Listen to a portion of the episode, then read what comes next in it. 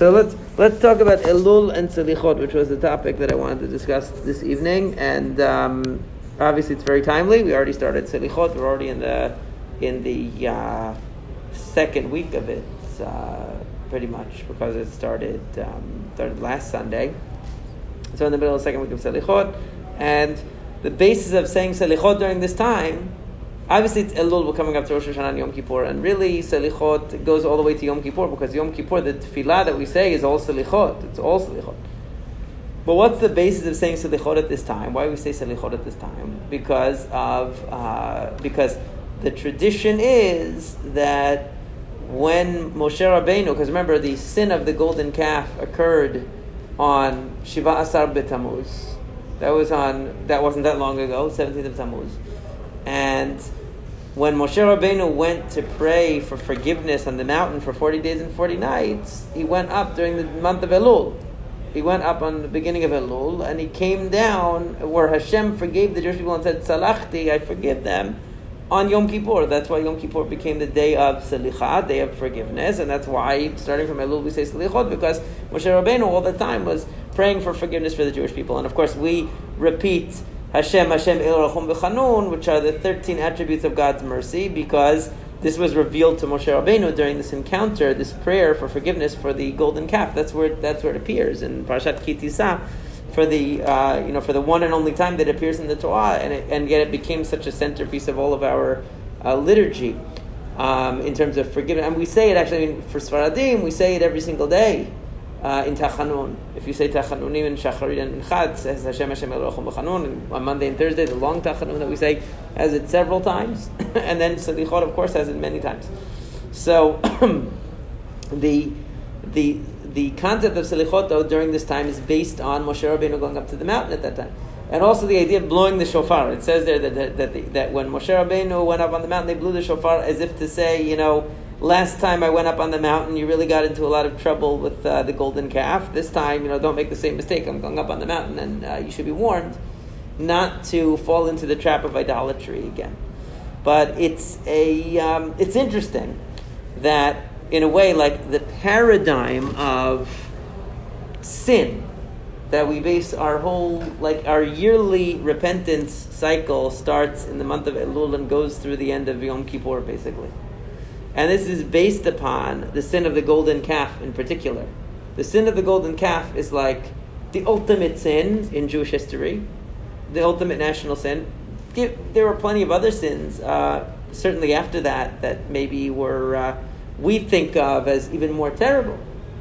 I mean, there was obviously the sin of the spies, and uh, the Jewish people had no shortage of sins throughout their whole history, but the sin of the golden calf occupies a major uh, a major uh, place in uh, in terms of uh, our understanding of teshuvah, basically understanding of repentance, and specifically, you see even here when it comes to salichot, it's based on Moshe Rabbeinu asking for forgiveness for the golden calf.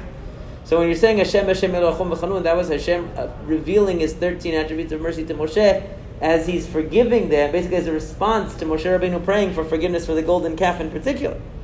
but it goes beyond that because on Yom Kippur, the service of Yom Kippur in ancient times at least, not as much nowadays because we don't have a Beit HaMikdash, but in ancient times the emphasis was on the service in the Beit HaMikdash, which was a very elaborate service with these two goats. One of the goats gets driven away and over a cliff.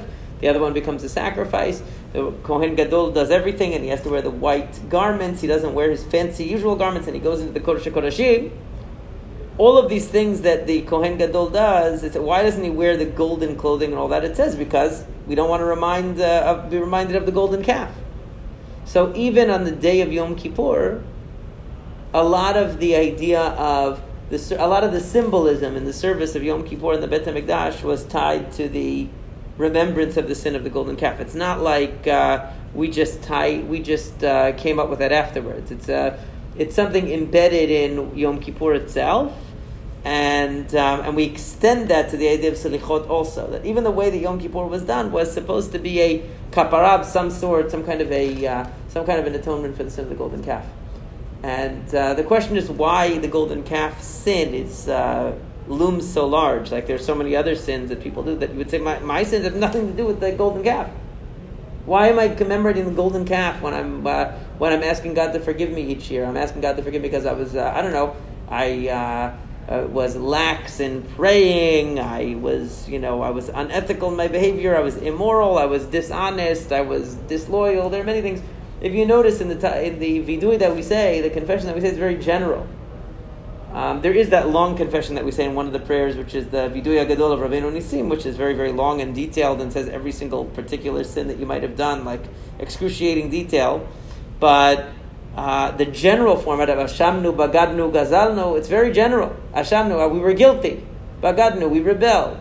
Gazalnu, we stole. Stealing is very broad. Any kind of unauthorized use of somebody else's time, somebody else's, uh, it, it, can be interpreted very broadly. Dibarnu Dofi, we said bad things or false things. So the whole vidui is very general. But it doesn't mention anything about the golden calf. Nobody here worshipped the golden calf. I can be almost certain, 99% sure. Nobody here did that. And nobody, most likely, nobody in the synagogue around us has worshipped the golden calf. So the fact that we tie, see, other holidays, let me put it this way more simply. Other holidays that commemorate historical events, I understand why they are a reflection of those historical events. So, like Pesach. Pesach happened in a particular place and time in a certain way, with matzah was the theme, and the Korban Pesach. All of these things are a throwback to what happened in the actual historical event. Sukkot, we make Sukkot to remember the dwelling in the wilderness. All of these things are commemorating past events. But Teshuvah is about right now. Like Rosh Hashanah and Yom Kippur is not commemorating a past event. It's saying God is the king of the universe. We are the sub, his subjects. We have been less than I, less than perfect in our uh, fulfillment of our obligations, and we're trying to improve. We're trying to return to God and improve. Why are we thinking about the golden calf at this time? Nobody worshipped the golden calf in recent memory. It's not something that is. A, we're not supposed to be thinking about the past of our ancestors. We're supposed to be thinking about our own misdeeds of the past year and trying to be better, right? So why are we thinking about an event like the golden calf, which is, yeah, it was a terrible sin and the Jewish people were almost destroyed, but I mean, what's the relationship between that and, and what we're doing?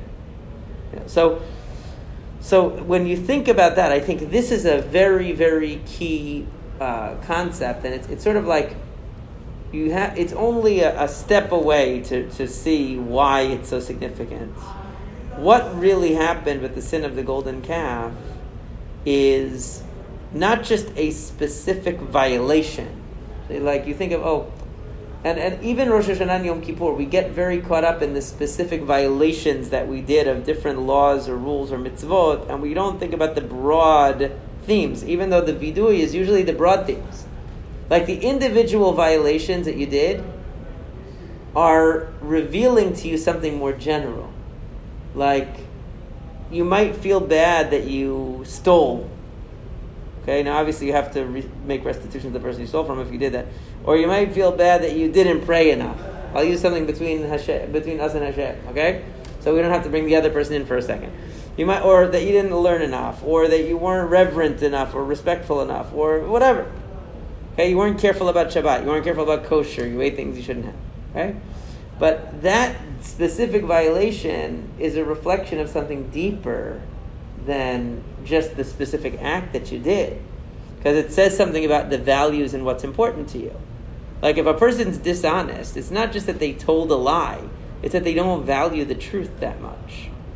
Okay? Or they value their own advantage more than the truth. That's the real issue. Or if the person violates kashrut, it's not that they ate that food. It's that they value the pleasure of food more than a higher purpose, the higher calling that they have in eating kosher food. It's a it's a deeper issue than just the specific way. It's not like it's not like you come into court and there's like twenty different counts against you, like uh, in a courtroom. There's a this number of misdemeanors and felonies, and it's about that. It's more about who we are as people and what's what is of value to us and so the golden calf is not just about that the people made a golden statue and bowed to it, even though that was obviously really bad, but it was something deeper than that. It was that they were substituting a fantasy for God. They, they were taking something not real and, and, and, and using that not real thing to substitute for Hashem. And therefore, they were taking fantasy over reality. They were taking um, a, an image that made them feel good and secure over the truth. That was really the sin of the golden calf. They created an image. They just like if we tell ourselves lies because they make us feel better rather than facing the reality. Okay, that's in a way what they did. They knew that Moshe Rabbeinu was on the mountain and they became very scared. And instead of realizing that they needed to trust God who was not visible, and that they had come to be too dependent on Moshe Rabbeinu who was visible, and therefore they felt that he was the one giving them the security that they, that they sought. Instead of diagnosing the problem, they decided to make a replacement to restore their feeling of security and comfort and to dissipate caused their fear to dissipate, but it was using an illusion, wasn't real. Whereas the person who is able to rise up and pull themselves up and face reality is, is actually more secure than the person who buys into an illusion that just makes them feel good in the short term. But that's what they did. So the golden calf is not just about a specific violation that they took a piece of gold and they made it into a cow and they bowed to it. It's about what is really of value to you. What do you really think is of the ultimate value? Your own feeling of security and comfort and reassurance, whether it's true or not? Or is the actual reality of Hashem more important to you? And most people create a kind of an idea of the world or an idea of Hashem that just makes them feel better, whether it's true or not. Because facing the reality can be very intimidating, whereas creating a comforting illusion is an easier road. And so if you really want to be honest, and I think this is where the rabbis are, what they're pointing to or what they're zeroing in on when they talk about how every sin really comes back to the golden calf. Like the rabbis say that every punishment that happened to the Jewish people in history had some component of it that was a punishment for the golden calf. That's what they said. So some of the commentaries say, how could that be? We didn't do the golden calf. But I think what it means is that every sin that we do has as a part of it embracing falsehood instead of truth. In other words, in taking a substitute for God as our ultimate reality or our ultimate goal. And that it's like the Chafetz Chaim said, I think I've mentioned this before, but the Chafetz Chaim said, anytime a person sins, for that moment that they do a sin, they don't really believe in God. In that moment, meaning if you're really aware of Hashem all the time, you would never be able to do wrong. That's why David HaMelech says, Shiviti Hashem me. I always put Hashem in front of me. Even he sometimes made mistakes, you know, because we're human.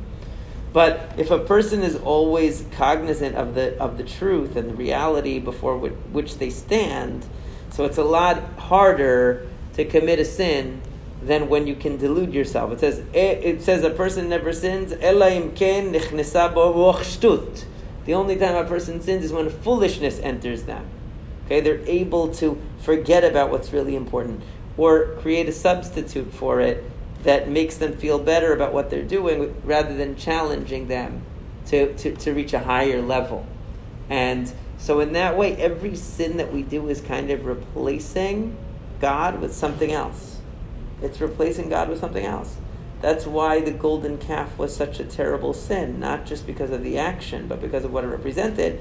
And if every sin is really a matter of replacing God with something else, then real teshuvah means placing Hashem at the center again, placing uh, of, of our awareness and our and our, uh, you know and our consciousness. And that's what selichot. That's why selichot starts out with a lot of confession and, and reflecting on how low we've sunk but then it goes to Shema Yisrael and Hashem Hu Elokim, that we, we declare the oneness of God and, and the reality of God. God is, you know, and God is the creator. In other words, that's really the goal of Selichot, is to bring us back to an awareness of the ultimate reality so we can live in light of that.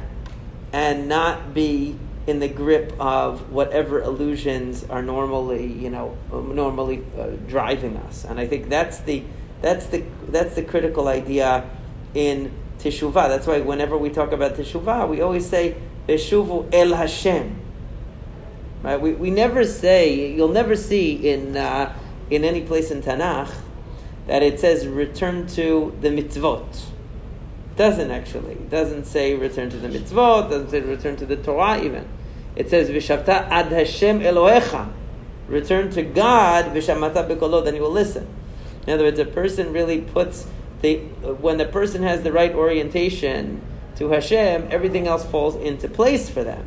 But just re- focusing too much on the details and the technicalities, sometimes God uh, falls out of the picture, and, and, and we lose a we lose a perspective on that, and so that's why all teshuvah is really to return, like the Rambam even says it in, in the laws of teshuvah. He says it's lashuv lifnei Hashem that the mitzvah is to return before God, meaning to have that awareness of God again, and that's why teshuvah and tefillah go together. Because what is tefillah? Standing before Hashem. What is teshuvah? Returning to the state of mind where you're standing before Hashem. They're connected. It's about that because when a person has that awareness, then they live differently. Did, you want to say something? I saw.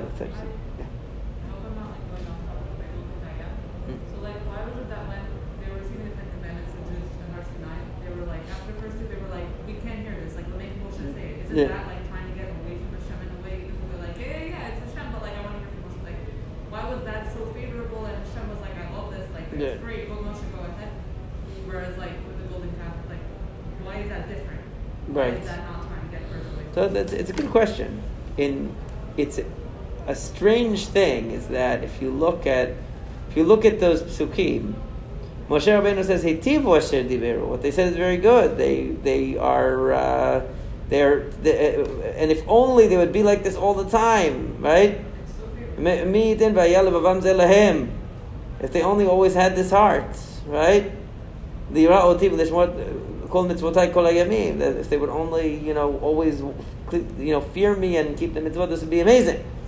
But Moshe Rabbeinu, according to the way the rabbis read Moshe Rabbeinu's comments, wasn't in favor of it. He thought it was a, like cop out that they didn't want to hear directly from Hashem. Right? So it, it almost sounds like there's a dispute. The way that the rabbis interpret the psukim, and Rashi brings it there. Rashi brings like Moshe Rabbeinu was saying, guys, you should have said no. We insist. We want to hear from. From, from Hashem, we don't want to hear from Moshe, but God Himself says, it's, "Wow, it's great." They don't, they only wanted to hear from. Uh, they didn't want to hear from me because they were in such reverence of God that they didn't want to hear from me. So, which one is it? Hashem, Hashem and Moshe having an argument, which is a good or bad. There's, so, so I think the answer is that Hashem is saying, look, the, the reverence for Hashem that they have, the sense of reverence and awe is praiseworthy. But you can do one of two things with that. You can either say, I'm in such awe of how what is required of a person to be able to stand in the presence of God is such an incredible feat to be able to do that. It's such a high standard. I'm going to push myself to get to that level because I want to be able to have that experience. Or a person will say, you know, it's too much for me. I'm just not going to do it. Right? So the fact that they recognize how lofty it is to be able to have a communication directly with God is praiseworthy and that a person should realize it's not a small thing. But what do you do with that recognition? Some, you know, like it's like I don't know. You see that uh, an Olympic athlete. I'm using a silly analogy. Is you know how much training and how much skill goes into the Olympic athlete. So one person will say, "Yeah, that's very good for them," but I'm not, I'm never going to do that. Another person says, "Wow, I want to become like that. I'm going to have to work. I'm going to work really hard to get there." So, so I think Hashem is saying to them, "You're right about your view that it's really an not a light thing to be able to stand before God. Moshe Rabbeinu is saying, yeah, but that should have inspired you to want to build up to that level and maintain it, not to run away. You know, it, it, that's that's the problem. Now, in that case, what are the two mitzvot that they actually did here? Anochi Hashem Elohecha, I am Hashem your God, and Lo Yihyeh Lecha Elohim Acherim not to have any other gods. And in a way, that kind of ties in with this directly, because what is the fundamental of fundamentals of all the mitzvot? Those two things: the belief in one God and the rejection of idolatry. Everything else is a detail. Right? Everything else is a is a uh, you know is how you implement that in your life. But basically, it's all about recognition of Hashem. And so Uh, I'll give you another example of this. It's very interesting. I, I like this anal- the, you know, the shofar, like we said before, the shofar in the beginning of Elul was to remind the people, don't fall back into uh, doing another golden calf. Moshe Rabbeinu is trying to repair the first, uh, the first failing. Don't do it again. So we blow the shofar during Selichot, and also on Yom Kippur, obviously. And the, I'm sorry, in Rosh Hashanah, obviously. And so the, the, the the Rambam has a very famous interpretation of the shofar, so famous that everybody practically just takes it as the meaning of the shofar without even looking for any other reason. Even though there were some commentaries that had other reasons, but like everybody brings the Rambam that the Rambam says it's an alarm clock to wake you up. That that you know it's as if to say. Uh, you know, wake up sleepers from your sleep and your slumber, that you're involved in the nonsense of this world and the, the, the, the superficialities and, and, and, and all of the fleeting things and realize what's really important and what's really significant and return to God. Like the, you know, I'm paraphrasing, but essentially that's what the Rambam says. It's in Hilchot Teshuvah when he talks about the shofar. He says, even though we don't base our observance of any particular mitzvah on our understanding of the reason, we fulfill the mitzvah because it's a mitzvah, and then we try to under, but we should still try to understand what we're doing. And he says it's an alarm clock to wake you up. But I, I and, he, and, he, and he says from slumber, from sleeping. Now, when you think about sleeping, it's really a great analogy. It's it's really truly, I think, like the perfect analogy, because when you're sleeping, in dreams, right, things that make no sense make sense Right? You ever wake up from a dream and like in the dream you were doing something that made no sense. You try to explain the dream to somebody else, it makes no logical sense at all. But in the dream, it like totally made perfect sense. You know, like you were you were in a place that didn't make sense with people that didn't belong there, doing a thing that was not it. You know, and in the dream, you didn't ask any questions. It made perfect sense in the framework of the dream. As soon as you wake up and you try to describe it, you feel like you're saying gibberish. It makes zero sense. You can't even explain like uh, any logical connection there, right? So in the same way, but this is one way that it makes a perfect analogy. But there's another way. I'll tell you in a second. The first way that I think it's such a good analogy is because that's how the person lives who's living prior to the shofar. We do a lot of things that don't really make any sense, right? They don't we, we live in a way that's not really consistent with our values. A lot of times we'll do A and we'll do B, and we don't realize that they they're totally contradictory to each other. They don't fit together. They're not compatible. But one of them is is pro the values that we believe in, and another one is not. And we, you know, like a person cheats in their business, and then on the other side they're uh, eating glatt kosher food. So that it doesn't fit. It doesn't work. But we'll accept because we're under an illusion we're in a we're in a fantasy world. We're not really thinking in everything that we do about Hashem. We're not really thinking that. We're not really in touch with the reality. So we're able to craft an alternate reality like a dream. And an alternate reality of a dream, things that don't go together suddenly fit and makes perfect sense. You don't ask any questions. And that's exactly what happens in the life of the per- of all of us the rest of the year. And the shofar is saying, wake up for a second and, and analyze. Does this make any sense? Or does it only make sense in a dream? Because what makes sense in a dream doesn't make sense in the light of reality, right? That's, that's the first point.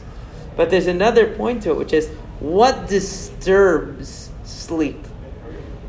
The outside world disturbs it, doesn't it?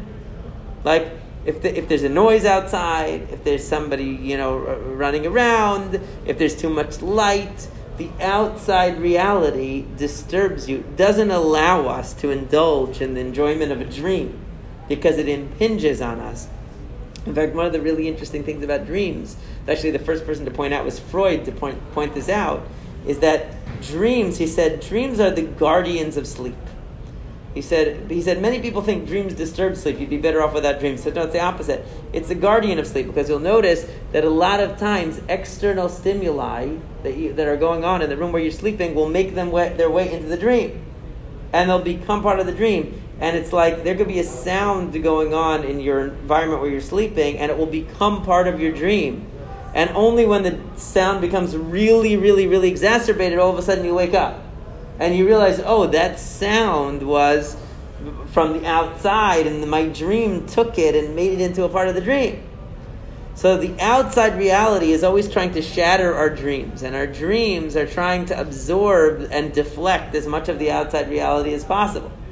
Right? And that's the same way with the illusions we live in our lives. The illusions that we live in our lives, we try to shield them from any reality test so that we can cling to them as long as possible.